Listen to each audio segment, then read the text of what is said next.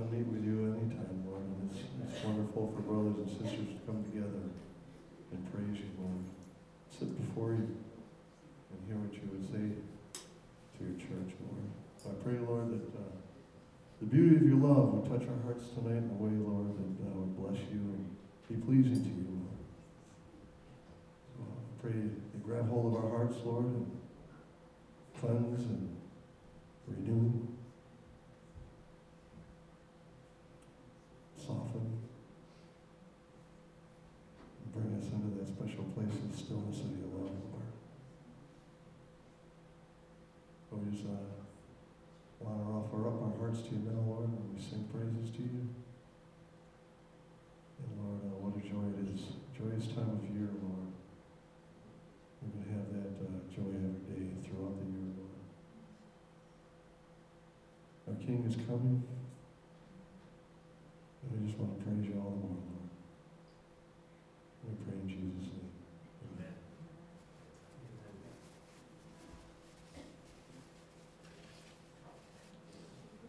Amen. Want to stand? Oh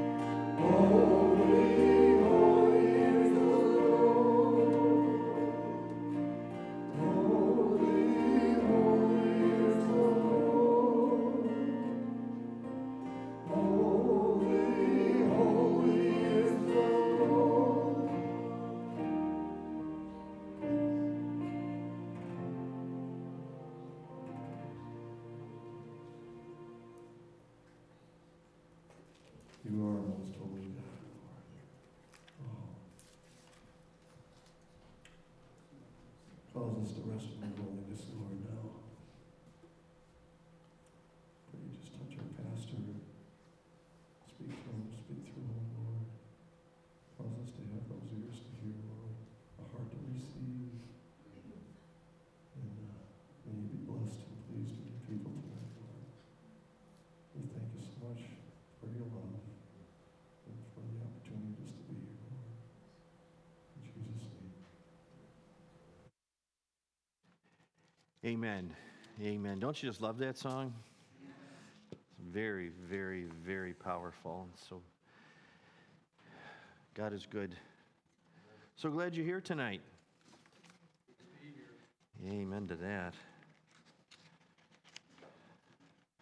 The world is surely shaking, isn't it? Yeah, it's all, all over. All over. And I really believe that God is trying to gain the attention of, of the world. Sinful man. To come to him. That's what it's all about. That's why we're here. We're here to bring the good news to others and, and live a life of godliness that God's heart, his love would be reflected in us to a lost and dying world. And it's in such desperate need of Jesus. You know, there's another shooting today in the University of Las Vegas, Nevada. Yeah. So a lot to pray about. So, Father, we we we come to you, and we know that this isn't our home. We're pilgrims. We're passing through, yet there's a There's a challenge to us, Lord, and that is to, to live godly, uh, to walk in the integrity of our God, to bring the love of Christ to others and to share the good news. And it is good news. And I know there's coming a day when we're in heaven that sin will be absolutely absent. And Lord, we look forward to that. But even now, even now, Lord, touch our hearts. If there's anything in our lives doesn't belong, Lord, show us that we might repent, please. In Jesus' name we pray. Amen. Amen. Tonight, family, we're in First Kings chapter twenty. And we're going to be studying verses fourteen through forty-three. And then we're also going to be in First Samuel chapter fifteen. Tonight's message is entitled, God is Serious About Sin. He never overlooks it. And sin is what got us to where we are right now, you know, in the world. And you praise God that he has a solution. And the solution to sin is salvation through Jesus Christ our Lord, who died for the sins of mankind, for our sin, paid a price we could never pay. Well, last week as we began chapter twenty, we, we looked at this, this King Ahab, uh, a wicked king, an evil king, king of northern Israel, and he was under attack by a king named Ben-Hadad of Syria. And he gathered thirty-two other kings to join him to conspire against King Ahab. He sent messengers to Ahab saying, you know, pretty boldly, your silver, your gold, they're mine. And I'm going to take my pick of whatever I want. Surprisingly, Ahab conceded without a fight, not even with an argument. And Ben-Hadad didn't stop there thinking, well, this is too easy. I'm going to go for more. I'm going to take your wives. I'm going to take your children, and I will choose the best of the best, and I'm going to call them mine. So Ahab, well, he agreed again.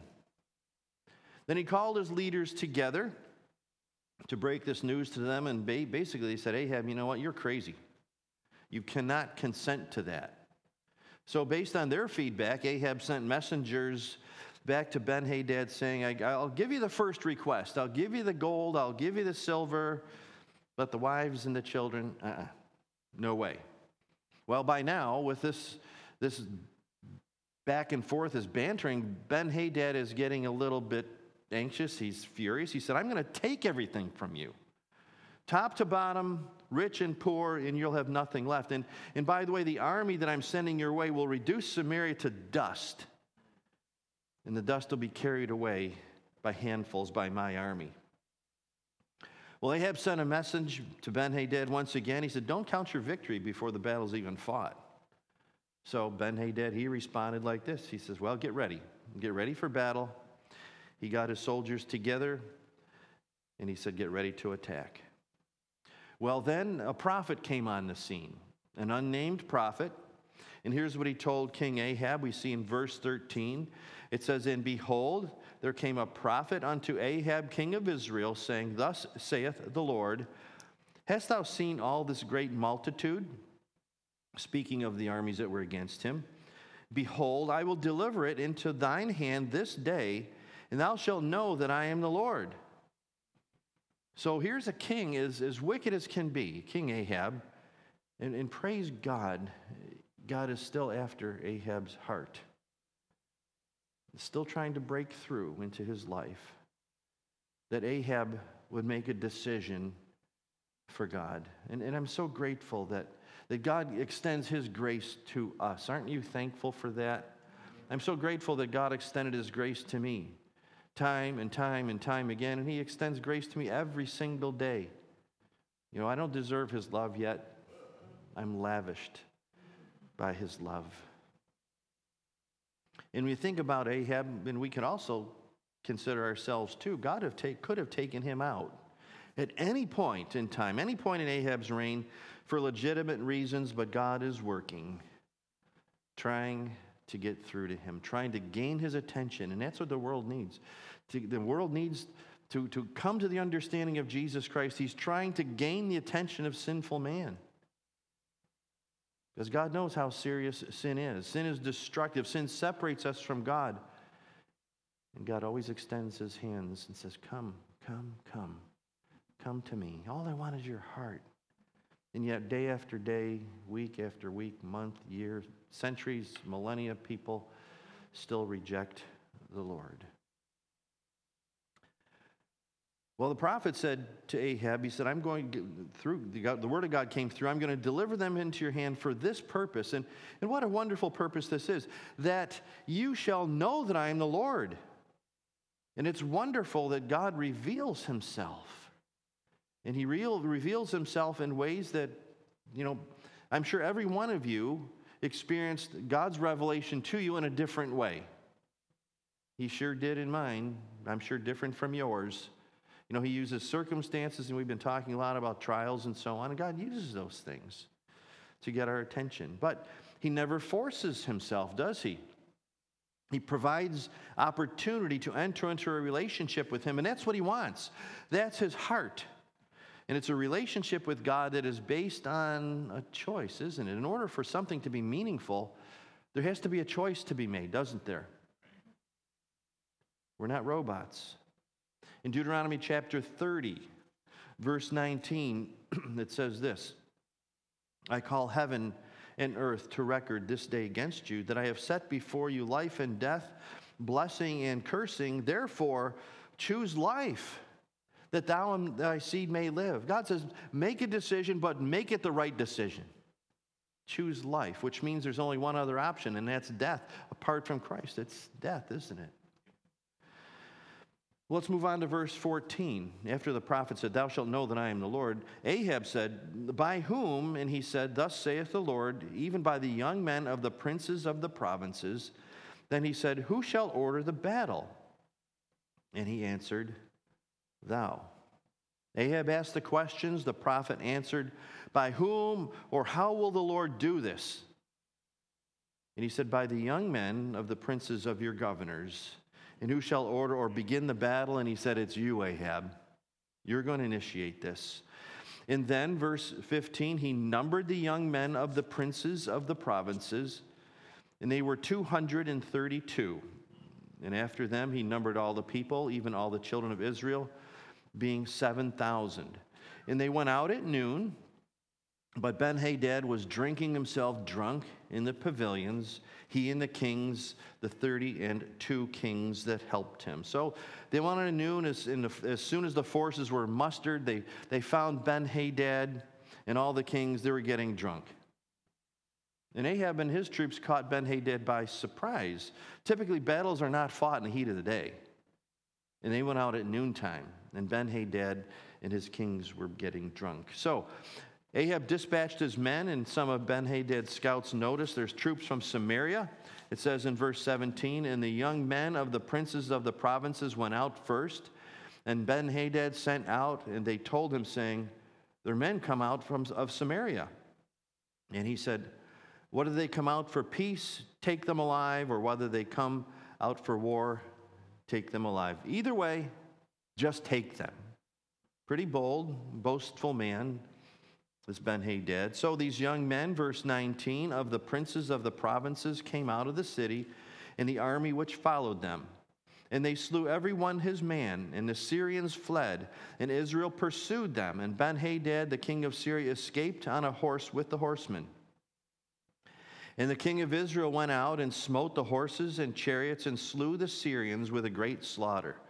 So after this battle where God clearly provided the victory, I mean, there's a small army against this huge army of the Syrians. Ben-Hadad fled. His troops were defeated. And God, God's the majority here, right?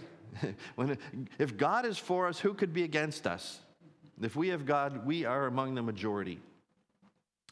Well, the prophet came back on the scene to speak with Ahab again. We see this in verse twenty-two. And the prophet came to the king of Israel and said unto him, go strengthen thyself, and mark, or take note, and, and see what thou doest. For at the return of the year, which is referring to the springtime, the king of Syria will come up against thee again. He said he's going to come back. Now, talk about an intelligence plan. This is incredible intelligence. Begin making plans now, because this king of Syria, which, by the way, has fled, he's going to come back and attack you in the spring. They're not giving up. So stay on guard, ready your troops, and strengthen yourselves, and prepare for what will happen in the spring. So as Ahab is getting God's counsel, Ben-Hadad is getting counsel from his servants. Verse, verse twenty-three, and the servants of the king of Syria said unto him, their gods are the gods of the hills. Therefore, they were stronger than we. They're, they're making excuses now. But let us fight them in the plain, and surely we shall be stronger than them. He's saying, listen, their God only fights battles well in the hills. That's why they defeated us. Their God is weak in the plains. We're stronger than they are, but we need to fight them in the plain. In other words, this is a guaranteed victory. We'll fight them in the plains. In verse twenty-four, and do this thing, take the kings away, every man out of his place, and put captains in their rooms, and number thee an army, like the army that thou hast lost, horse for horse, and chariot for chariot, and we will fight against them in the plain, and surely we shall be stronger than they. And he hearkened unto their voice, and he did so. Okay, get rid of the kings that I had before, that you had before, get a real army. Replace the horses that were lost. Replace the chariots. We're going to go out to battle once again, but we're going to fight them in the plain this time. We're stronger than they are. That's the counsel that they gave Ben-Hadad, and he received it and did what they said. And it came to pass, verse twenty-six, at the return of the year, that Ben-Hadad numbered the Syrians and went up to Aphek to fight against Israel. And the children of Israel were numbered, or they mustered, and were all present. In other words, they had the provision and went against them, and the children of Israel pitched before them like two little flocks of kids. But the Syrians filled the country. Sounds a little bit outnumbered, doesn't it? Like two little flocks of goats against the Syrians who filled the country. Now, what imagery here?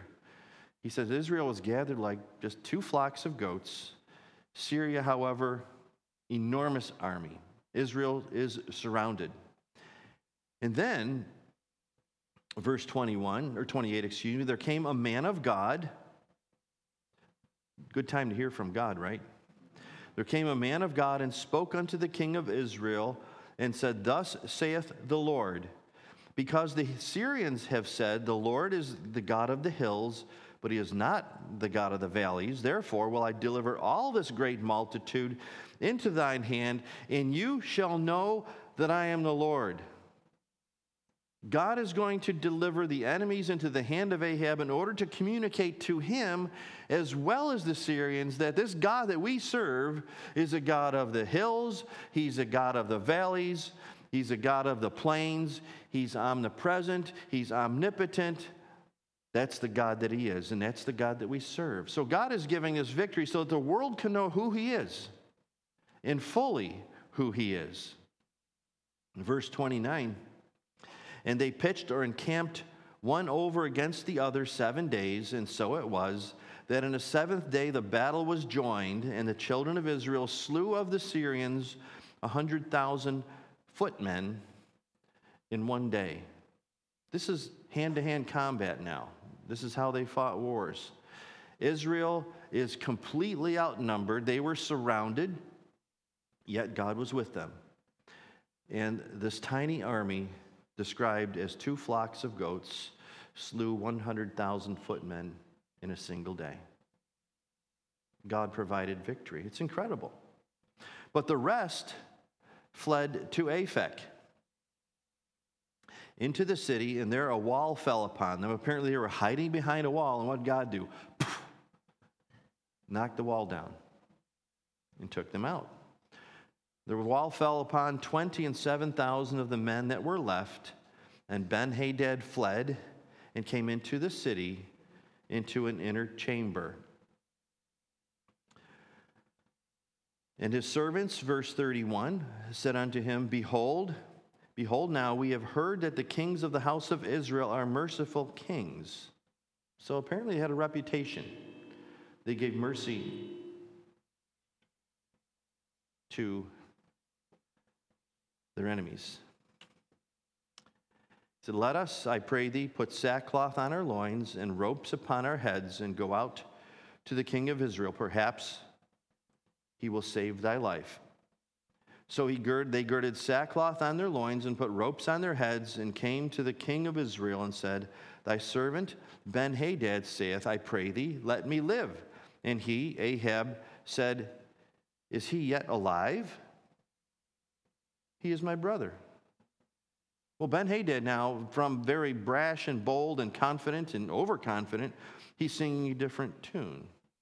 From give me your gold, your silver, your wives, your children, to give me my life. And Ahab said, Is he alive? And of course he knew he was alive. And he said, He is my brother. Listen, Ben-Hadad is not Ahab's brother. And we'll see in a few verses that Ben-Hadad is set aside by God for destruction. And because Ahab did not destroy Ben-Hadad, Ben-Hadad in Syria will eventually bring terrible damage and destruction to the children of Israel. God wanted him dealt with. That was part of God's battle plan. And Ahab said, Is he my brother?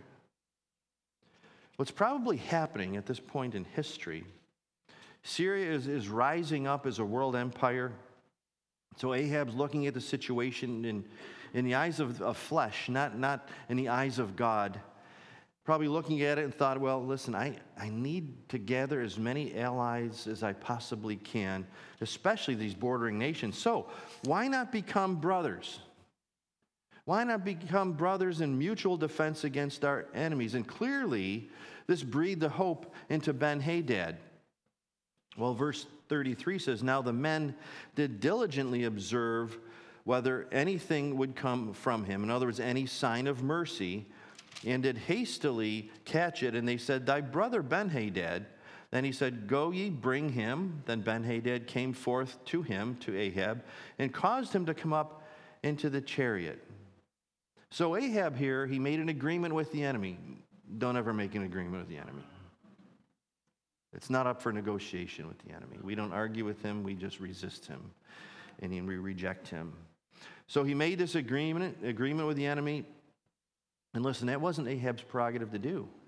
God delivered that army into his people for their good and their protection. But here's Ahab now, having been warned previously that the battle was won, the victory that God had provided was to be the glory of God. Well, clearly, God's reputation among the people's at stake. They said he's the God of the hills. But God said, no, no, no. I'm the God over all. And I only not, I not only want Ahab to know this, I not only want Israel to know this, but I want Syria to know this as well.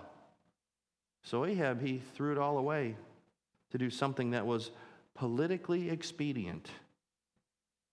nothing new under the sun, is there?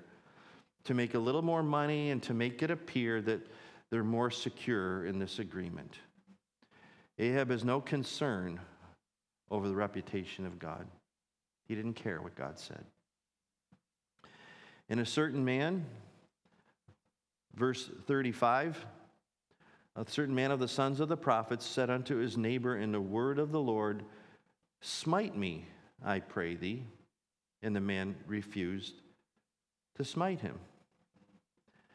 Then he said unto him, because thou hast not obeyed the voice of the Lord, behold, as soon as thou art departed from me, a lion shall slay thee. And as soon as he was departed from him, a lion found him and slew him. God has something to say about this, he, and he's going to rebuke him. A certain man of the son of the prophets, and this means that there was this, this thing called the school of the prophets, graduates of the school of the prophets. They would have this, these men in the Old Testament, they had this, this prophetic office. There were schools where their sons and other men would go to learn the Torah. They would learn the law of Moses so they could speak on behalf of God in their culture.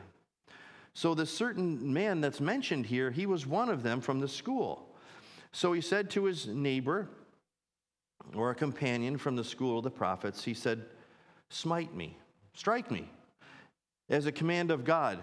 Make me look like I had come out of the battle that Israel just fought. But the man refused, even with the command of the prophet of God. And we just read verse thirty-six. Well, of course, God judged that. Then the prophet, verse thirty-seven, he found another man and said, smite me, I pray thee. And the man smote him, so that in smiting he wounded him. So the prophet departed and waited for the king by the way and disguised himself with ashes upon his face.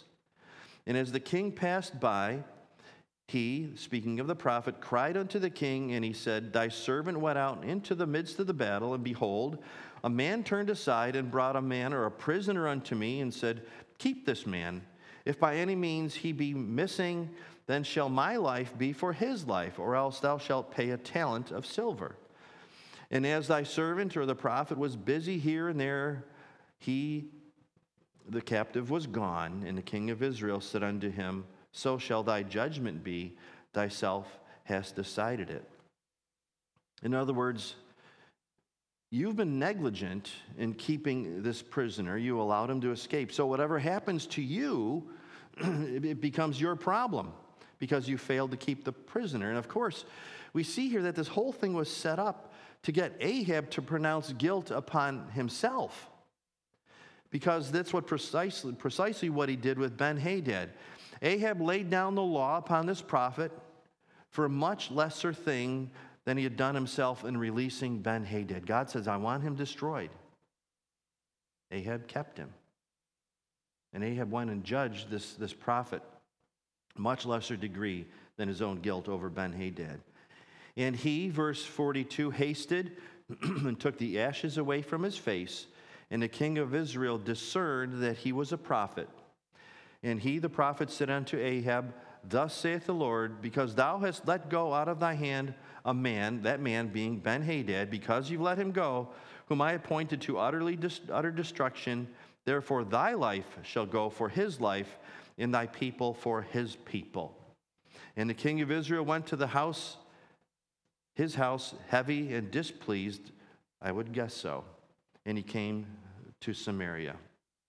He said, listen, you're guilty of a greater failure than what you just judged of the prophet. You disobeyed God when you spared Ben-Hadad, and Israel will suffer. Family, God is serious when he calls for utter destruction. He was serious when he told Ahab, get rid of Ben-Hadad. I want you to turn with me to First Samuel fifteen. I'm going to spend some time here. Similar in, I guess, principle, but some important points that we need to understand. First Samuel fifteen. Let's read verses one through three.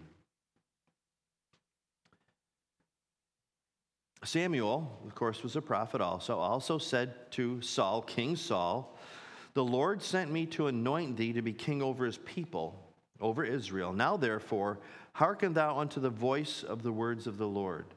He said, you got to listen to me now. "Thus saith the Lord of hosts, I remember that which Amalek did to Israel, how he laid wait for him," or Israel, "in the way when he came up from Egypt.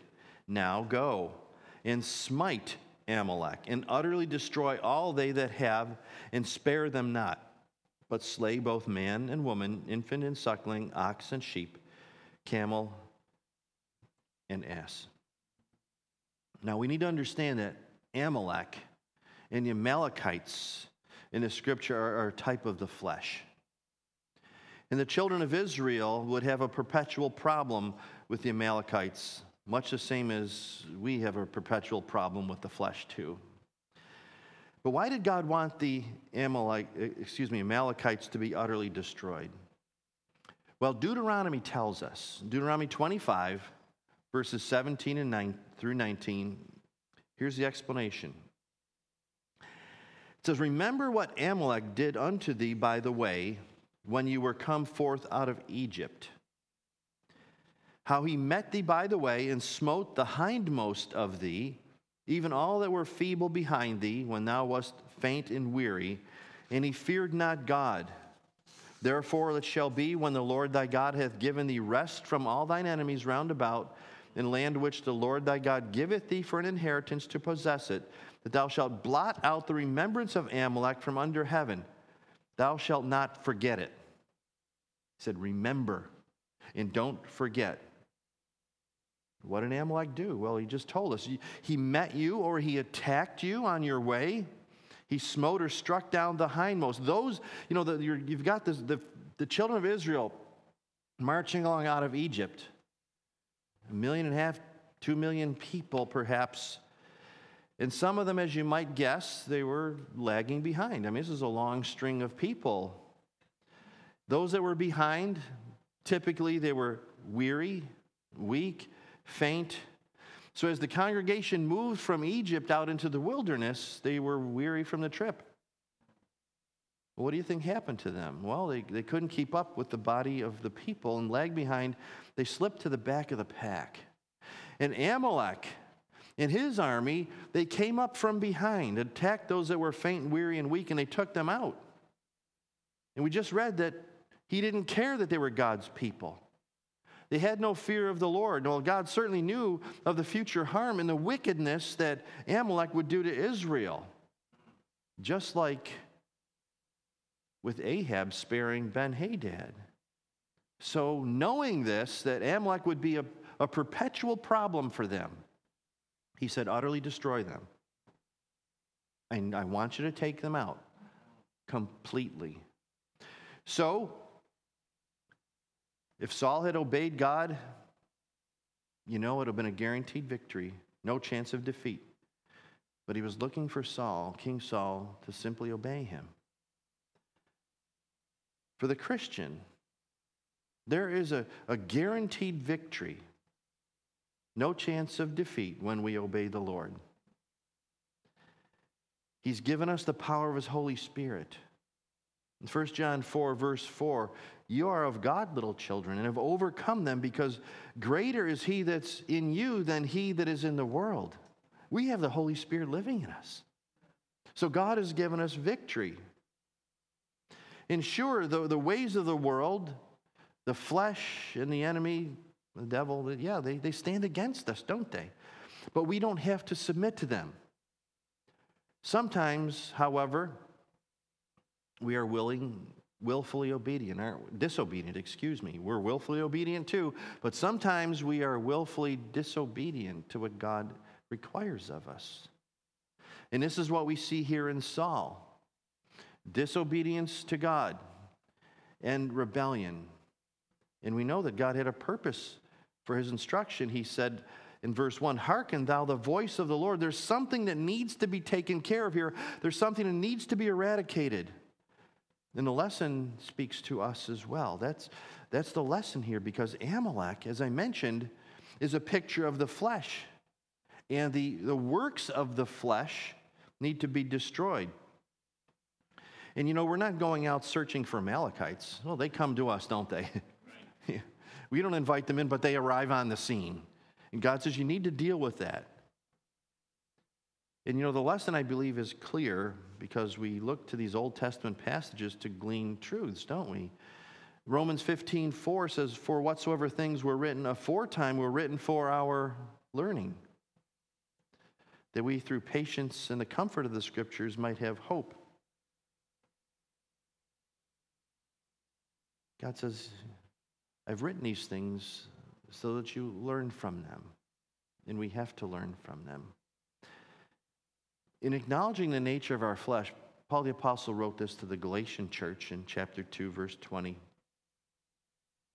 He said, I am crucified with Christ. Nevertheless, I live. Yet not I, but Christ liveth in me. And the life which I now live in the flesh, I live by the faith of the Son of God, who loved me and gave himself for me. God's talking about protection here. He's talking about removing the sin from our lives. Why? Well, because it's harmful. God says it takes drastic measures sometimes to remove it. Back to First Samuel fifteen, verse four, the story continues. So Saul gathered the people together, and he, he numbered them in Telaim, two hundred thousand footmen and ten thousand men of Judah. And Saul came to a city of Amalek, and he laid wait in the valley. And Saul said unto the Kenites, Go, depart, get you down from among the Amalekites, lest I destroy you with them. For you showed kindness to all the children of Israel when they came up out of Egypt. So the Kenites departed from among the Amalekites. And Saul smote the Amalekites from Havilah until thou comest to Shur, that is over against Egypt. And he took Agag, the king of the Amalekites, alive. Hey, wait a minute. God said, destroy him. He took him alive and utterly destroyed all the people with the edge of the sword. But Saul and the people spared Agag, and the, they saved the best of the sheep and of the oxen and of the fatlings and the lambs and all that was good, and would not utterly destroy them, but everything that was vile and refuse, refuse that they destroyed utterly. God said, destroy everything. Destroy all that they have and spare nothing. I want you to slay man, woman, child, beast. So Saul gathered the troops together, two hundred ten thousand strong. He waited in the valley for an opportune time, and then he finally attacked. And he utterly destroys them all. Well, almost all. All except King Agag, the king of the Amalekites. Destroyed all but the best sheep. All but the best oxen. He kept that was good, only destroyed those things that he considered to be vile and waste. Maybe thinking, well, what's a few sheep among the thousands? What's, what's a couple of oxen? Well, it's really not his to question. God said, destroy everything, for a purpose that Saul didn't understand, and clearly he didn't want to understand. And because of his lack of trust and lack of obedience, Saul did something. He applied his own reasoning, laid it over God's plan, and said, this is now my plan. And maybe thinking, well, God didn't really mean what he said. He didn't really mean to destroy all the sheep, all the oxen, or the king. Let's destroy those things that we consider to be worthless. And we're going to preserve the rest. We're going to keep the best of the best, those things that we consider to be good and wholesome. You see, though, family, we don't have the freedom to determine what sin is and what sin isn't, do we? Well, that's up to God. Well, Saul said no. And he sinned against God because he disobeyed him. And he made a, made a decision. Well, God must have overlooked this, this one detail. There's some good oxen. There's some good sheep here. There's a king. We have to keep him. So Saul then returned to Israel victorious, saying, mission's accomplished, and certainly a proud day. But God knew what, take place, what took place. He was aware of Saul's disobedience, and he said to Samuel the prophet in verse ten and eleven, it says, Then came the word of the Lord to Samuel, saying, It repenteth me that I have set up Saul to be king. For he has turned back from following me and hath not performed my commandments. And it grieved Samuel. And he cried unto the Lord all night. He's turned back from following me. He didn't say, well, Saul, Saul kind of obeyed me. He didn't say, Saul came close. No, not at all.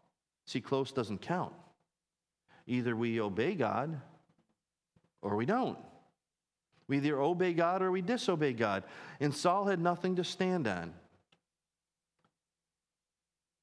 Well, I got most of them. God, don't you see that I saved the best for you? No, that doesn't count. God's saying it's all or none. And Saul chose disobedience. You see, God doesn't grade on the curve.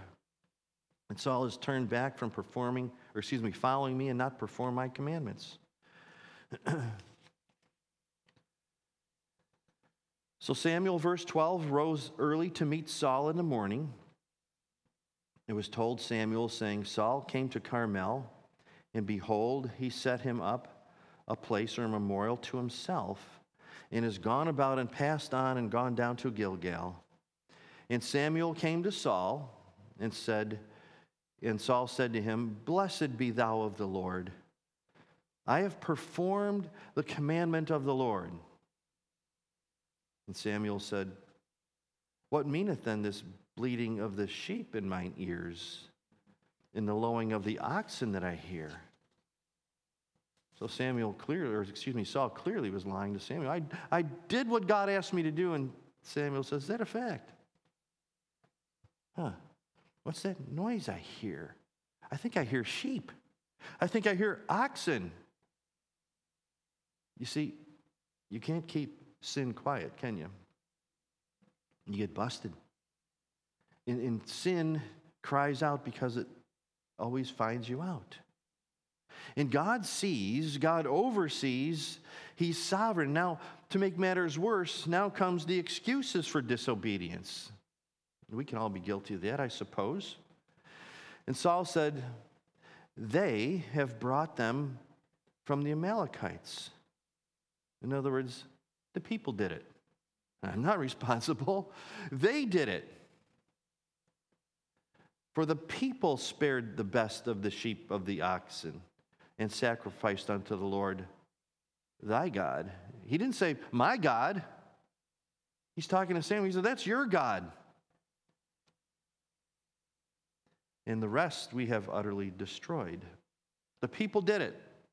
They spared the best of the beasts so we could give the best sacrifice to you, Lord. Why would we destroy something so valuable? I think God made an error when he told us to destroy everything. We destroyed the things that were unworthy. In fact, we did God a favor. And by the way, I brought back King Agag as a trophy. Verse sixteen. Then Samuel said unto Saul, Stay, and I will tell thee what the Lord hath said to me this night. And he said unto him, Say on. And Samuel said, When thou wast little in thine own sight, wast thou not made head of the tribe of tribes of Israel? And the Lord anointed thee king over Israel. And the Lord sent thee on a journey and said, Go and utterly destroy the sinners, the Amalekites, and fight against them until they be consumed. Wherefore then didst thou not obey the voice of the Lord, but didst fly upon the spoil and didst evil in the sight of the Lord? And Saul said to Samuel, Yea, I have obeyed the voice of the Lord, and have gone the way which the Lord sent me, and have brought Agag, king of the of Amalek, and have uttered, utterly destroyed the Amalekites.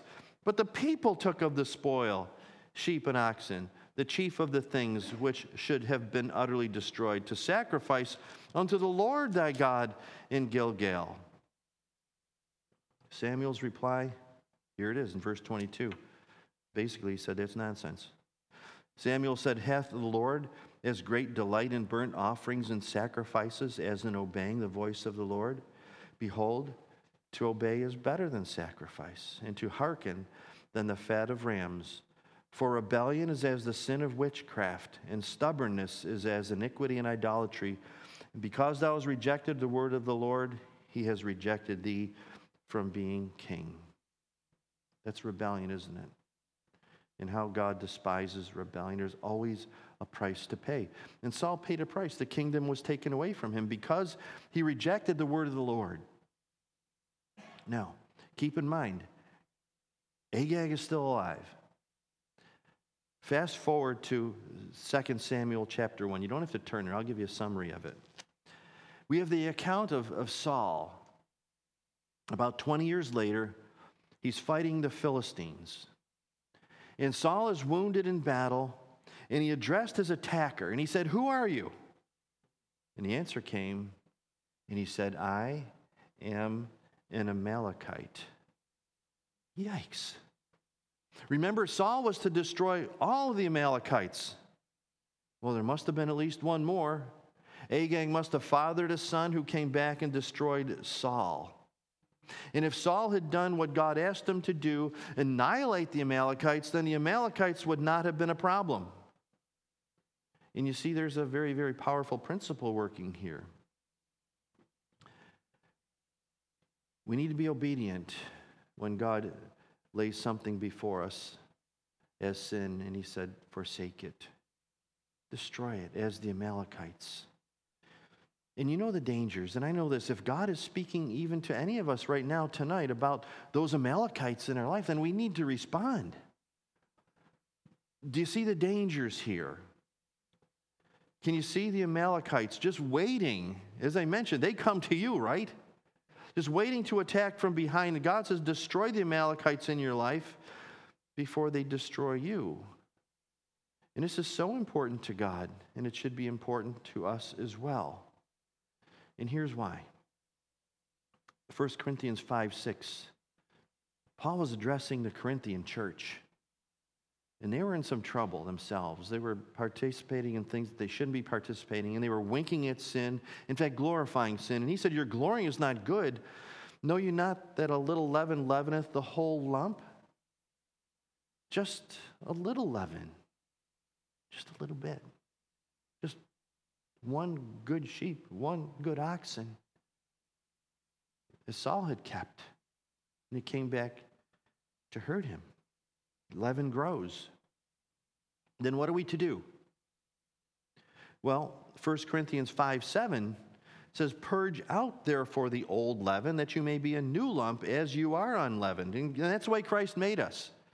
You know, through his death, burial, and resurrection, we have been freed from the bondage of sin. Our sin has been forgiven. And he continued, for even Christ, our Passover, is sacrificed for us. So what Paul's saying is the Old, the Old Testament feast of the Passover for the Jews applied the blood of the lamb, remember, to the doorposts of their house. And when the angel of death saw the blood applied, he said, I will pass over your house. In other words, there's no judgment. We are under and cleansed by the blood of the lamb. Basically, the blood of Christ applied to this doorpost of this temple. And God says, I'm passing over. Well, for the Jews, God not only gave them the feast of the Passover, and this is important for us to understand, he also gave them the feast of unleavened bread, which followed the feast of Passover for seven days. And during this time, they would go into their homes, and for seven days, they would purge out any leaven. And as we know, leaven is a type of sin. For believers who have by faith received Jesus, the Lamb of God, the Passover Lamb, the, the Passover is past history for us, isn't it? Our deliverance by the Messiah, the true Passover Lamb, has already been accomplished on the cross and in our lives. And we will never be judged for our sin because it already took place on the cross. So, you and I, as believers, we are, we are blessed recipients of the fruit of the Passover. For our Messiah, Jesus, has taken our judgment upon himself. But for the Christian, for the believer, it's more than just being a saved person. It's more than that, because we are called to be a holy people, aren't we? We are called to be a royal priesthood, a people set apart. So rather than living in the Passover, although we remember it, and it's important to remember that we live in the Feast of Unleavened Bread, which for us, remember, they searched the houses for seven days. For us, it's the process of purging and removing our sinful ways through the sanctification by God's Holy Spirit. Well, how do we remove this, this leaven from our lives? Well, what we do is we take the candle. They search their homes with a candle, every single corner. We take the candle of the Word of God, and we use it as a light to search out our lives, don't we? Every corner, every crack, every windowsill must be scrutinized in the light. And a task isn't complete until the speck of leaven is purged. And it's a reminder for us to live our lives in such a way that we must not settle for corruption or leaven or sin. And that the leaven needs to be continually purged from our lives as we allow the Word of God, coupled with the power of the Holy Spirit, to sanctify us and to free us from that corruption. And this is a good thing. It's a good thing to live in the Feast of the Unleavened Bread. And God is faithful to show us those areas in our lives, isn't he? We, excuse me, he's given us his word. And as we read the word of God, we say, well, that's not lining up with me right now, or I'm not lining up with that. Well, what do I do? I turn from it. God has identified some leaven through his word in my life. And it's time to say, God, that's enough. I'm, I'm done with this. I, I forsake this sin. You've already forgiven me. Now I just want to walk with you. I want to continue to be sanctified through your word and by your Holy Spirit. And God is faithful to complete the work that he has begun in us. And you know what, family? It's a good work. It is a good work. God only does good work. He never does marginal, marginal work. It's always a good work. And purging and sanctification and cleansing, you know what? It's a magnificent work, because it's evidence of the Passover, where we've been passed over because of the shed blood of Jesus, our Passover lamb. So Paul here is emphasizing that it's not enough to, that this man is saved or thinks he's saved. It's about being holy as Christians also. And that's the witness that was being lost at Corinth. Paul said it's not good. So what are we saying here tonight? You know, we've got the whole account of of um, Ben-Hadad and Ahab. Ahab, of course, didn't do what God asked them to do, and it would come back to hurt them.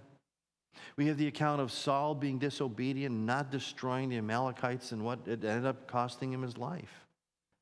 And of course, how does this speak to us? Well, we're agreeing that, you know, in those two accounts, that God is very, very serious about sin, isn't he?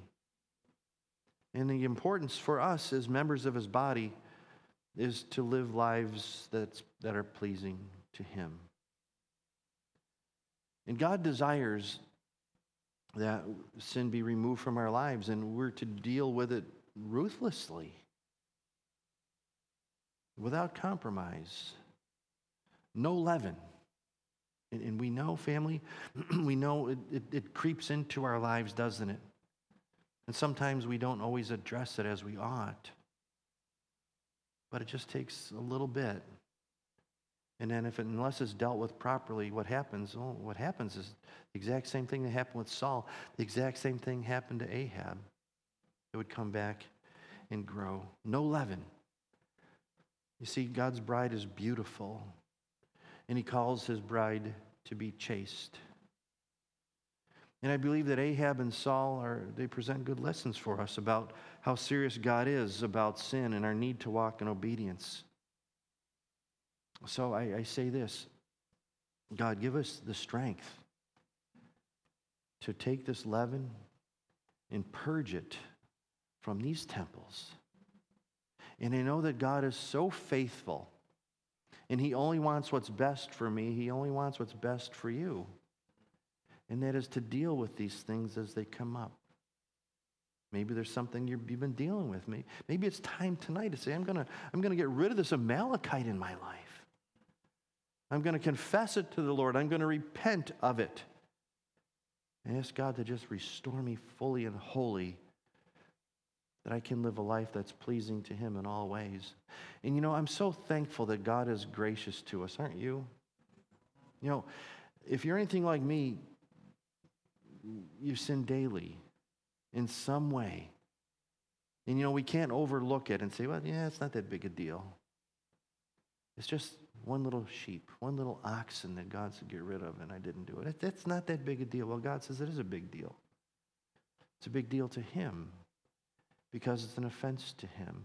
And if we really understand that, that sin separates us from God. You know, whenever you get in, say for example, you probably never do get in an argument with anybody. I have before. And you walk away unresolved. What happens? It's like it gnaws at you, it gnaws at you, it gnaws at you until you deal with it properly. And that is to come together. If you need to repent, repent, ask forgiveness, ask forgiveness. And then restoration takes place. And that is the way it is with God too. Sin separates us, but confession and repentance, repentance takes that separation and gets rid of it. And praise God, He's given us that opportunity. Day upon day upon day, our gracious God loves us and wants us to keep short accounts with Him. So, Father, we come to You tonight and we ask for the strength, not just the strength. We need that. We need the strength to resist, but we also need to have ears that are open to hear the things You speak to us. Because I know that in my life, Lord, You identified, when I first came to You, some major things that needed to be changed, and I thank You for that. But as we grow in the grace and knowledge of our Lord and Savior Jesus Christ, Lord, You continually peel away layers as an onion in our lives and reveal things that we probably never saw or even knew before. Perhaps it's a, a thought or an attitude or a motive, something, God. And none of us can say that we haven't sinned. So help us not to just identify them, but to turn from them, and just so that we can have a complete and total totally intimate relationship with You. And that's Your desire for each of us. So we surrender this to You tonight, God, and do with, take this message and do what it needs to be done in each of our lives, that we would be well-pleasing to You, to Your glory, that others would see Christ in us, the hope of glory, and that we would lead lives that, that speak of Your goodness, Your goodness, to Your glory and to Your praise, and to Your honor. In Jesus' name we pray. Amen.